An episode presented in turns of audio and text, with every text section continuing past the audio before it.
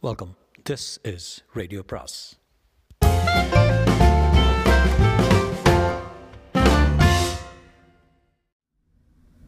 சுஜாதாவின் காந்தளூர் வசந்தகுமாரன் கதை பாகம் ஏழு.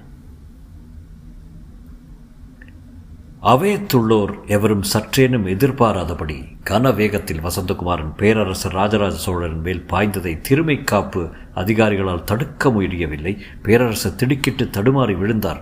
கணேசப்பட்டர் ஐயோ என்ன இது? இப்படி போய் காரியத்தை கெடுத்தாய் வசந்தகுமாரா? உனக்கு தண்டனையை அரசர் இப்போதுதான் அறிவித்திருக்கிறார். எத்தனையோ முறையீடுகளுக்கு வாய்ப்புகள் இருக்கும்போது எதற்காக இப்படி அவசரப்பட்டாய் மூடனை? பேதையே! என்று அரியணை நோக்கி ஓடினார். வசந்தகுமாரன் அரசரை விபரீதமாக எதுவும் செய்துவிடவில்லை. அவரை இருக்கையிலிருந்து தள்ளிவிட்டதில் வைணவ கோயில் சடகோபம் போல இருந்த அவரது பொற்கிரீடம் கழன்று விழ அவர் முடி கலைந்தது. வசந்தகுமாரின் மார்பில் குத்த ஆறு வாட்கள் உருவப்பட்டு பேரரசர் ஆபத்திலிருந்து நீக்கப்பட்ட நிலையில் கொல்லாதே என்று ஆணையிட்டார். கணேசப்பட்டர் கீழே கிடந்த வசந்தகுமாரனை நோக்குகையில் ஆசானே என்னை நம்புங்கள். பேரரசரை காப்பாற்றத்தான் வந்தேன். என்று அவர் சொல்லி முடிப்பதற்குள் அவனை மயக்கம் சூழ்ந்து கொண்டது. பேரரசர் தான் தன் உடலை உதறி துடைத்து கொண்டு இப்போது கொன்று விடுங்கள் இவனை என்னையே தாக்க வந்திருக்கிறான். அதற்கு தேவையில்லை சக்கரவர்த்தி.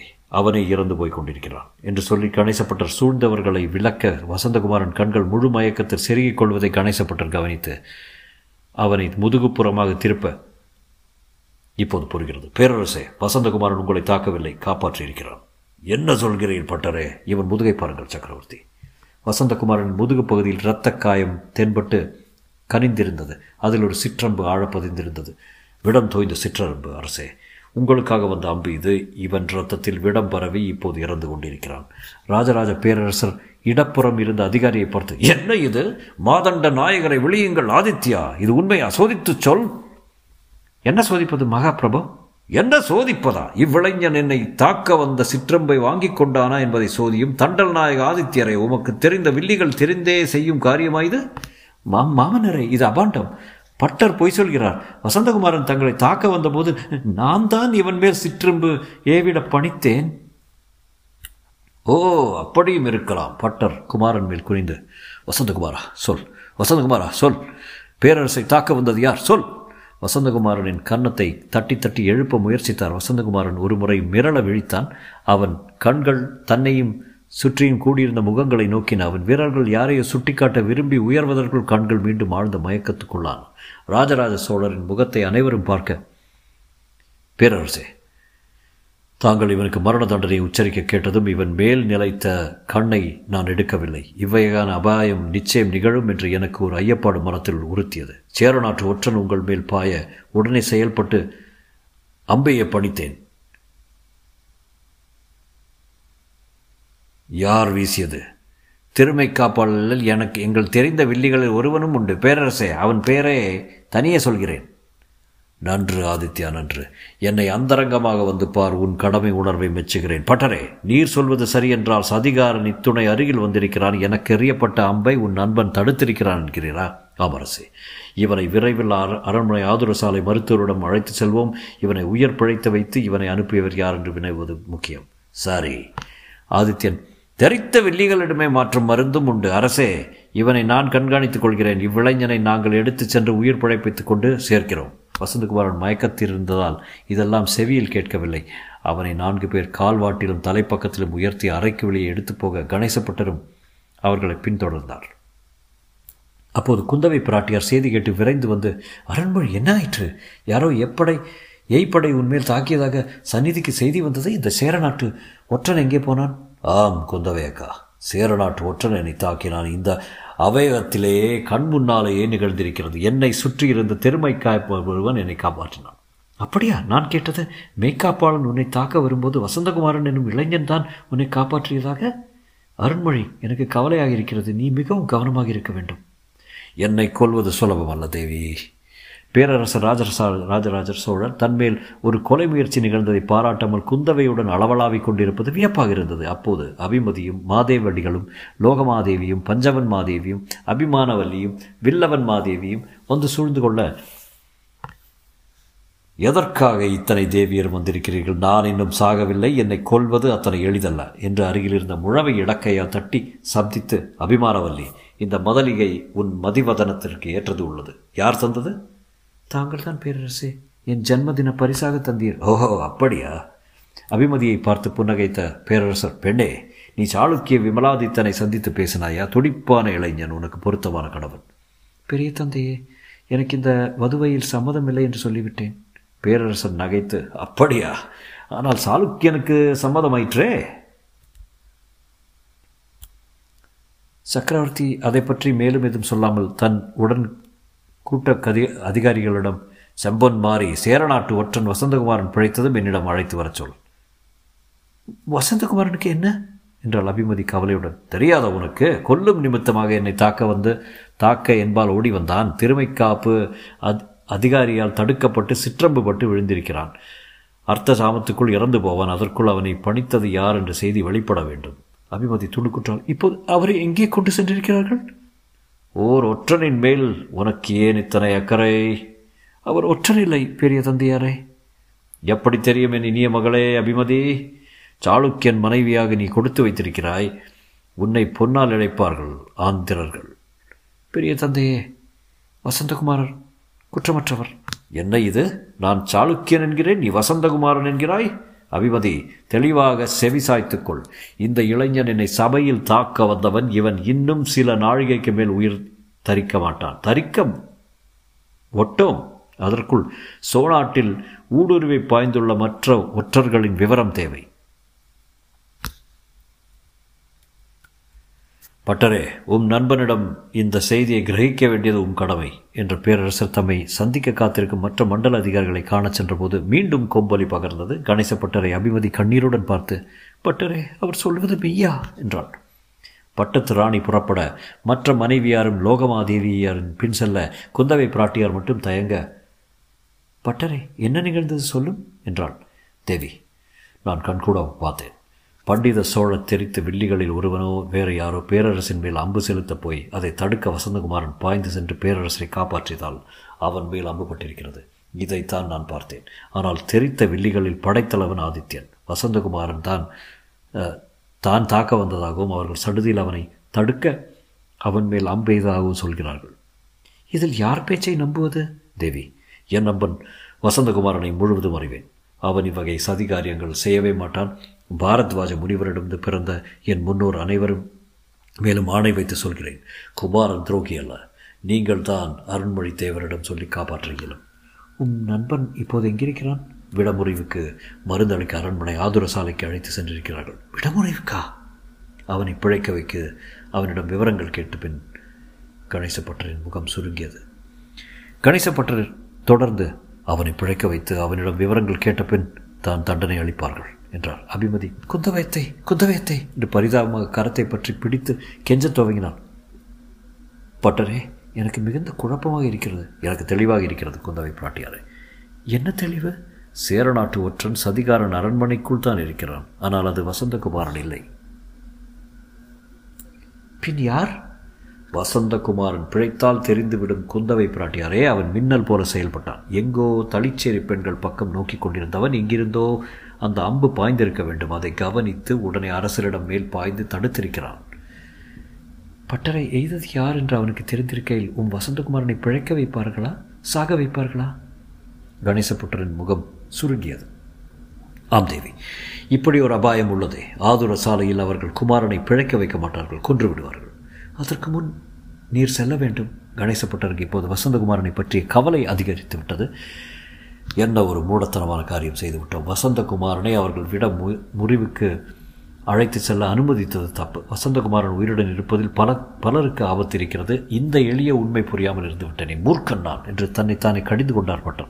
குந்தவை பிராட்டியாரிடம் தேவி அரண்மனை ஆதுர சாலை எங்கிருக்கிறது? நான் விரைவில் செல்ல வேண்டும். பட்டோலை அதிகாரியை விழித்து பட்டருக்கு ஆதுர சாலைக்கு மார்க்கம் சொல் என்றார். நேர்முகமாக சென்று அத்தானி மண்டபத்தையும் பட்டி மண்டபத்தையும் கடந்து கலாசாலையை கடந்து இருக்கிறோம் இரும் பட்டோலை என்னுடன் வந்து அடையாளம் காட்டும். நீர் சொல்லும் வழி குழப்பமாக உள்ளது என்றார் பட்டம் பட்டோலை அதிகாரியுடன் கணேசப்பட்டர் செல்லும்போது பின்னே இருவர் தொடர்வதைக் கண்டார். குந்தவை பிராட்டியாரின் திருமாளிகையை விட்டு படிகளில் இறங்கும்போது உடன் தொடர்ந்து இருவரை தெரித்த வில்லிகளின் குழியில் குழுவில் பார்த்த நினைவு வந்தது பட்டருக்கு. ஆதுர சாலைதானே செல்ல வேண்டும். நாங்கள் அழைத்து செல்கிறோம் பட் பட்டோலை என்றனர். அரண்மனையின் உள் உள்சாலையில் பலர் பட்டரை கண்டு வணங்கினர்.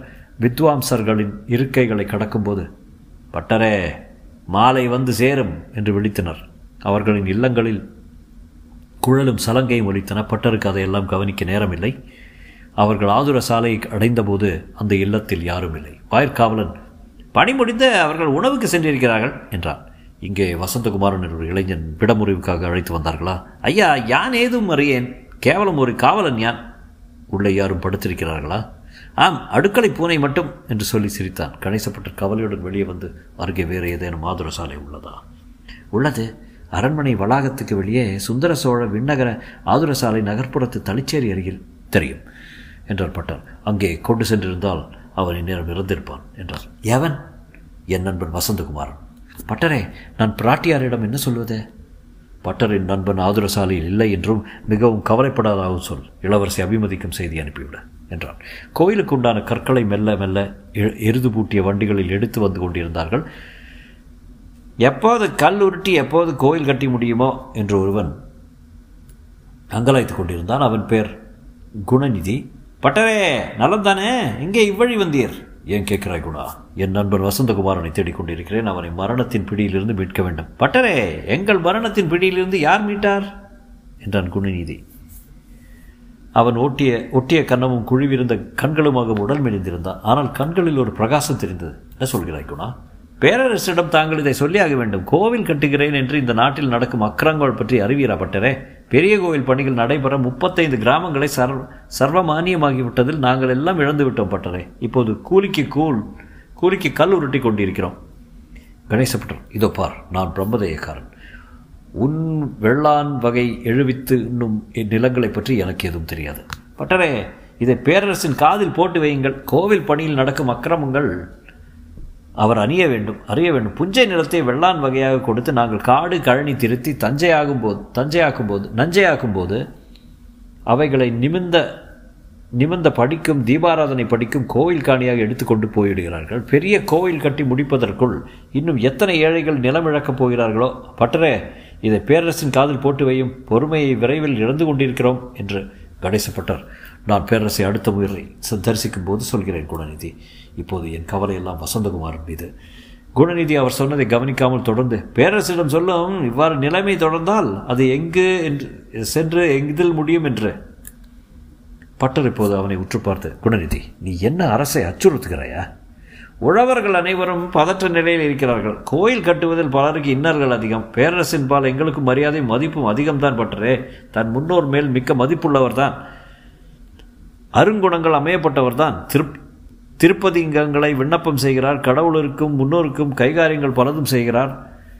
எம் போன்ற ஏழை மக்களையும் கொஞ்சம் கனிவுடன் நோக்கச் சொல்லும்.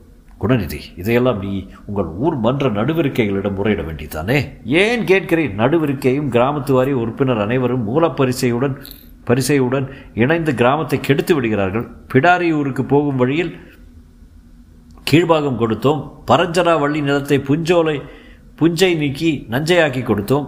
போர் வீரருக்கு ஊதியமெல்லாம் கோவில் வருமானத்திலிருந்து தரப்படுகிறது. கோவில் வருமானமெல்லாம் எங்கள் நிலங்களை கிராமத்து கிராமத்தை பறித்து கொடுக்க போகிறது. பட்டரே நிலைமை சீர்கொண்டு வேண்டி கொண்டிருக்கிறது. நான் இதை மற்றொரு வாய்ப்பு வரும்போது பேரரசரிடம் சொல்கிறேன். அவன் தன் எருது வண்டியை தொடர்ந்து செல்ல கணேசப்பட்டிருக்கும் குணநிதிக்கும் பேச்சு அச்சமளித்தது.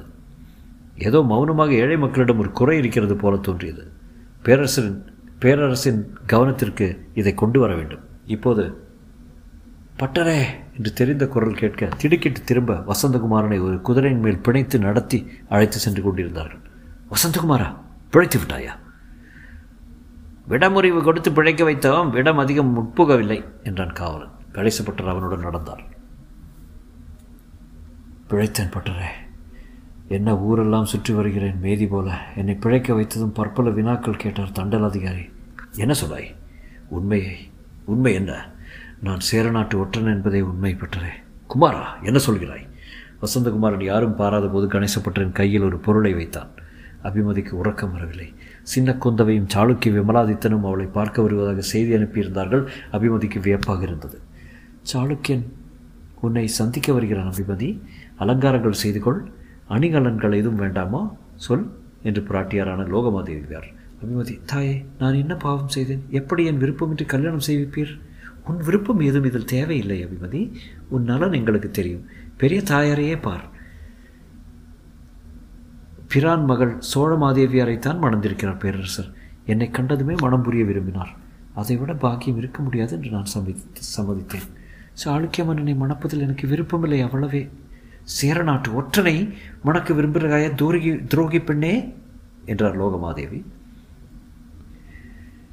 நீ அந்த சேரநாட்டு ஒற்றனை மணக்க விரும்புகிறாயா என்று லோகமாதேவியார் கேட்க நான் அப்படி சொல்லவில்லை. அவனை இந்நேரம் கொலைக்களத்துக்கு அழைத்து சென்றிருப்பார்கள். இவள் சொல்லி முடிப்பதற்குள் சின்ன குந்தவையும் சாளுக்கிய விமலாதித்தனும் அவரைக்குள் வந்து லோகமாதேவியை வணங்கினார்கள். தேவி யாவும் நலமா? என்றான் சாளுக்கிய விமலாதித்தன். விமலா உன்னை மனம் புரிய அபிமதி தயங்குகிறாள். சிறிய குந்தவை அபிமதியை விரித்து பார்த்தாள். இதில் என்ன தயக்கம் அபி? மன்னர் உன்னை விரும்பி கேட்டதே பாக்கியம்தான். குந்தவை அக்கா உண்மையாகவே பேசுகிறாயா? உன் கணவர் மற்றொருத்தையும் மணப்பதில் உனக்கு வருத்தமே இல்லையா? உண்மையை ஒழிக்காமல் சொல் என் கண்களை நீராக பார்த்து சொல். சாளுக்கியன் இதில் எப்போதும் என் சம்மதம் தான் குந்தவையின் சம்மதம். என்னை என்ன என் தர்மபத்னி என்ன சொல்கிறாய்? ஆம் என்றாள். அவள் மெலிந்திருந்தாள். ஒரு மென் மகவு பிற ஒரு பெண் மகவு பிறந்து இறந்து போனதாக அபிமதி கேள்விப்பட்டிருந்தாள். சாளுக்கியன் அவள் அருகில் வந்து அவள் முகத்தை நிமிர்த்தி பிடிவாதமான பெண். என்னை மணக்க ஆயிரம் பேர் காத்திருக்கும் போது நான் உன்னை விரும்புகிறேனே. அபிமதி அதுவே உனக்கு பெருமை என்றான். ஒரு திருமணம் போதா உங்களுக்கு போதாதா உங்களுக்கு? போதவே போதாது என்று அவள் கரத்தை பற்றினான். அபிமதி அவன் கையை தட்டி கழித்தாள் சாளுக்கிய மாமல்லன் பார்வை இறுகியது. அவனுக்கு ஊடுருவி பார்க்கும் கண்கள் தீர்க்கமான நாசி சற்றே பூனை கண்கள் தெரிய அபிமதியின் உயரம் தான் இருந்தான். புஜங்களில் பச்சை நரம்பு தெரிய அபிமதியைப் போல கரிய கண்களில் அஞ்சலமிட்டிருந்தான் சாளுக்கிய ராஜ்யத்தின் விஸ்தாரம் தெரியுமா அபிமதியே? சோழ பேரரசை விட அதிகமானது. துங்கபத்திரை காவிரியை விட அகலமானது. உங்கள் தஞ்சை நெல்லை விட பசுமை எங்கள் நெல்லூர் வயல்கள். அபிமதி உன்னை பொன்னாலும் வைரத்தாலும் வர்ஷிக்கிறான். தமக்கை குந்தவையை கேள். எத்தனை பொன்னாபரணங்கள் எத்தனை கோமேதங்கள். வைரம் என்று. குந்தவை சொல். ஆம் என்றாள் குந்தவை. அபிமதி மெல்ல பேசினாள். நான் உங்களை மணக்க சம்மதம். ஆனால் ஒரு நிபந்தனையின் பேரில். என்ன? வசந்தகுமாரனை விடுவிக்க வேண்டும் என்றான் அவ்வளவுதானே யார் இந்த வசந்தகுமாரன்? சேரநாட்டு ஒற்றன் என்றாள் குந்தவை. என்ன சொல்கிறாய்? சோழ பேரரசின் இளவரசி ஒரு ஒற்றனை விடுவிக்க சொல்கிறாள்? விந்தையாக உள்ளது? குந்தவை அபிமதியை தலைவருடி. பெண்ணே ஒற்றர்களை தண்டிப்பதும் விடுவிப்பதும் அரச காரியங்கள். அதில் நம் போன்ற பெண்கள் தலையிடல் அரிது. வசந்தகுமாரன் குற்றமற்றவன் என்று தெரியும். என் நிமித்தம் அவர் மிகவும் அல்லல் பட்டிருக்கிறார் அவரை விடுவிக்க வேண்டியது எனக்கு ஒரு தார்மீக கடமையாகிறது. அது மட்டுமா? வேற ஏதேனும் கடமை உள்ளதா? வேறு எதுவும் இல்லை என்றான் பார்வையை தாழ்த்தி கொண்டு பெரிய குந்தவை பிராட்டி விமலா எதற்கும் அரண்மொழியை ஒரு வார்த்தை கேட்காமல் ஒற்றர்களை விடுவிக்க முடியாது. இப்போதே அவர்கள் எங்கே உள்ளார்கள்? விடமுறிவு செய்து அவனை பிழைக்க வைத்து அரசரின் திருமை காப்பாளரிடம் அழைத்து சென்றிருக்கிறார்கள். அவனை கேள்விகள் கேட்டுவிட்டு தண்டனை கொடுப்பார்கள். அவனுடன் கணேசப்பட்டர் என்ற ஒருவரும் உண்டு. அவர் சொல்வதன்படி அவன் ஒற்றனே இல்லை. ஒற்றர்கள் நம் தெரிந்த வில்லிப்படைகளிலே இருக்கிறார்கள் என்கிற சித்தாந்தம் கொண்டு வந்திருக்கிறார். குழப்பத்தை அருண்மொழிதான் தீர்வு செய்வான். அவன் முடிவில் நீ குறுக்கிடுவதை விரும்ப மாட்டான். அபிமதி என்னை திருமணம் செய்து கொள்ள அதை ஒரு நிபந்தனையாக சொல்லியிருக்கிறாள் என்றால் நிச்சயம் சம்மதிப்பார் பேரரசர். சாளுக்கிய சம்பந்தம் இப்போது அவருக்கு தேவை. சேரபாண்டிய படைகளை நீர் நிர்மூலமாக்க என் சகாயமும் உங்களுக்கு தேவை இருக்கிறது தேவி. அபிமதி நான் சொல்லலாமா? என்றாள். இரு என்று சாளுக்கியன் அவள் அருகில் மிக அருகில் வந்து அவள் நாசி முறையை தன் நீண்ட விரலால் ஒரு முறை தொட்டுவிட்டு இதுதான் சாளுக்கியன். தொடுகையின் துவக்கம். குத்த குந்தவையை கேட்டுப்பார். என்று சொல்லிவிட்டு நீ போகலாம் என்றான். அபிமதி இருவரையும் விரோதமாக பார்த்துவிட்டு புறப்பட்டாள் அவள் கண்களில் நீர் தயங்கிக் கொண்டிருப்பதை பெரிய பிராட்டி கவனித்தாள். கணேசப்பட்டர் வசந்தகுமாரன் தன் கையில் வைத்த வஸ்துவை அல்ப சங்கையாக ஒரு இல்லத்தில் ஒதுங்கிய போதுதான் பார்க்க முடிந்தது. முதலில் அது என்ன என்று அடையாளம் தெரியவில்லை. கொஞ்சம் கூர்ந்து கவனித்ததில் அது ஒரு மணிமாலையின் பகுதியான பதக்கம் போல் இருந்தது. அதை எதற்கு வசந்தகுமாரன் தந்திருக்கிறான் என்பது பட்டருக்கு புரியவில்லை. மந்திராலோசனை மாளிகையில் ராஜராஜ சக்கரவர்த்தி தீர்ப்பு வழங்கலில் அதிக நேரம் விரயம் செய்ய விரும்பவில்லை. வசந்தகுமாரன் சற்றே களைத்து சோர்ந்த நிலையில் அவர் முன் அழைத்து வரப்பட்டான். அவன் கைக்கட்டுகள் கனித்து கனிந்து நீளம் பதிந்திருந்தன முகத்தில் ரோமங்கள் படிந்திருந்தன அவனிடம் சக்கரவர்த்தி நேரடியாகவே பேசினார். இளைஞனே உண்மையில் குற்றச்சாட்டு என்னவென்பது அறிவாயா? அறிவேன் அரசே நான் சேர ஒற்றன் என்கிற குற்றச்சாட்டு. அது மட்டுமா? பேரரசரை கொல்லும் உத்தேசத்துடன் அவரை வந்து தாக்கிய குற்றம்? என்றார் அருகே இருந்த அதிகாரி. வசந்தகுமாரன் கண்கள் பொய் மயக்கம் போல ஒரு முறை செருகிக் கொள்ள படிறு மிச்சை மாயம் பொக்கம் நடை நடலை என்றான். என்ன சொல்கிறான்? என்றார் சக்கரவர்த்தி. எப்படி நிரூபிப்பாய்? உன் செயல்கள் அனைத்தையும் நீ ஒரு ஒற்றன் என்பதைத்தான் தெள்ளென காட்டுகின்றனவே? பேரரசே நான் உங்கள் உடலின் மீது விடம் தேய்ந்த சிற்றம்பு தாக்காமல் காப்பேற்றியது குற்றமெனல் என்னை தண்டியுங்கள். ஒற்றன் என்ற குற்றம் சாட்டாதீர்கள். ஒற்றர்கள் உங்கள் தெரித்த வில்லிப்படையில் இருக்கிறார்கள். என் ஆசான் பட்டர் வந்தபின் அவர் விளக்கமாக சொல்வார் இதனிடையே சாளுக்கிய மாமல்லன் அவயத்திருள் வந்து சேர மாமல்லா வா எப்போது தக்கோலத்துக்கு புறப்படுகிறாய்? அபிமதியை மனம் செய்து கொண்ட பின் அரசே. சம்மதித்தாளா? வசந்தகுமாரனை விடுவித்தார் சம்மதிப்பாளாம். அதற்கு தான் தங்களை காண வந்தேன். எங்கே அந்த வசந்தகுமாரன்? இதோ சாளுக்கிய மாமல்லன் வசந்தகுமாரனை ஒருமுறை பார்த்து இவன்தானா என்று அவன் அருகில் சென்று தன் வாய் முனையால் அவன் நெஞ்சை லேசாக தொட்டான். வான் போர் புரிவாயா? வாழ் போல் வாழ் போர் புரிவாயா? வாழ் கொடுத்தால் புரிவேன் என்றான். இதனிடையில் கணேசப்பட்டர் அவயத்தில் அவயத்தில் கலந்து கொண்டார். குமாரா இவர்களுக்கெல்லாம் இவர்களெல்லாம் தேர்ந்த வாட்போர் வீரர்கள். அவர்களுடன் போர் புரியாதே. எப்படியும் சாகப் போகிறேன். போர் புரிந்து சீவனை விடலாமே என்றுதான். நீங்கள் யார்? பார்த்தால் குறுநில மன்னர் போல தெரிகிறீர்கள் அருமையான தலைச்சீலை எங்கே வாங்கினீர்? நாவை அடக்கி பேசு. அவன் யார் தெரியுமா? சாளுக்கிய மன்னன் ஏறத்தாழி சோழ மன்னனின் அந்தஸ்து உடையவன் இளவரசி அபிமதியை மணக்கப் போகிறான். அதற்கு சம்மதித்து விட்டார்களா? உன்னை விடுவிக்க சொல்கிறேன் சொல்கிறாள். அதனால் தான் இத்தனை கவனத்துக்கு ஏற்ற வீரன் யார் என்று உன்னை காண வந்தேன். காணும். பேரரசை எனக்கு சலுகை எதுவும் வேண்டாம். என்னை நியாய நியமப்படி தர்ம நியமப்படி விசாரித்து தீர்ப்புதார்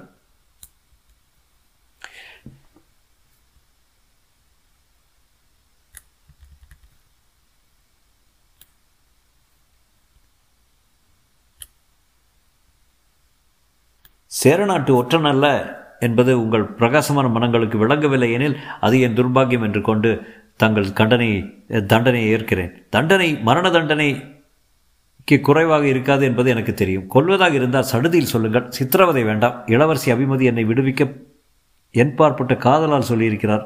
அதற்காக நன்றி. மீண்டும் அடுத்த பிறப்பில் நிச்சயம் வந்து சந்திக்கிறேன் என்று அவரிடம் சொல்லிவிடுங்கள். சாளுக்கியன் அதை கேட்டு வெகுண்டு என்ன சொன்னால் இளவரசி உன்னை காதலிக்கிறாளா? உங்கள் பட்டறிவுக்கு புலப்படவில்லையா? சேரநாட்டு ஒற்றென்று குற்றம் சாட்டப்பட்டிருக்கும் சாதாரண குடிமகனான என்னை இளவரசி விடுவிக்க வேண்டும் என்று வேண்டினால் இரண்டு காரணம் இருக்கலாம். ஒன்று காதல் இரண்டு காதல். சக்கரவர்த்தி இவனை இப்போதை கொன்று விடுகிறேன் என்று சாளுக்கியன் வாளை உருவ நன்று.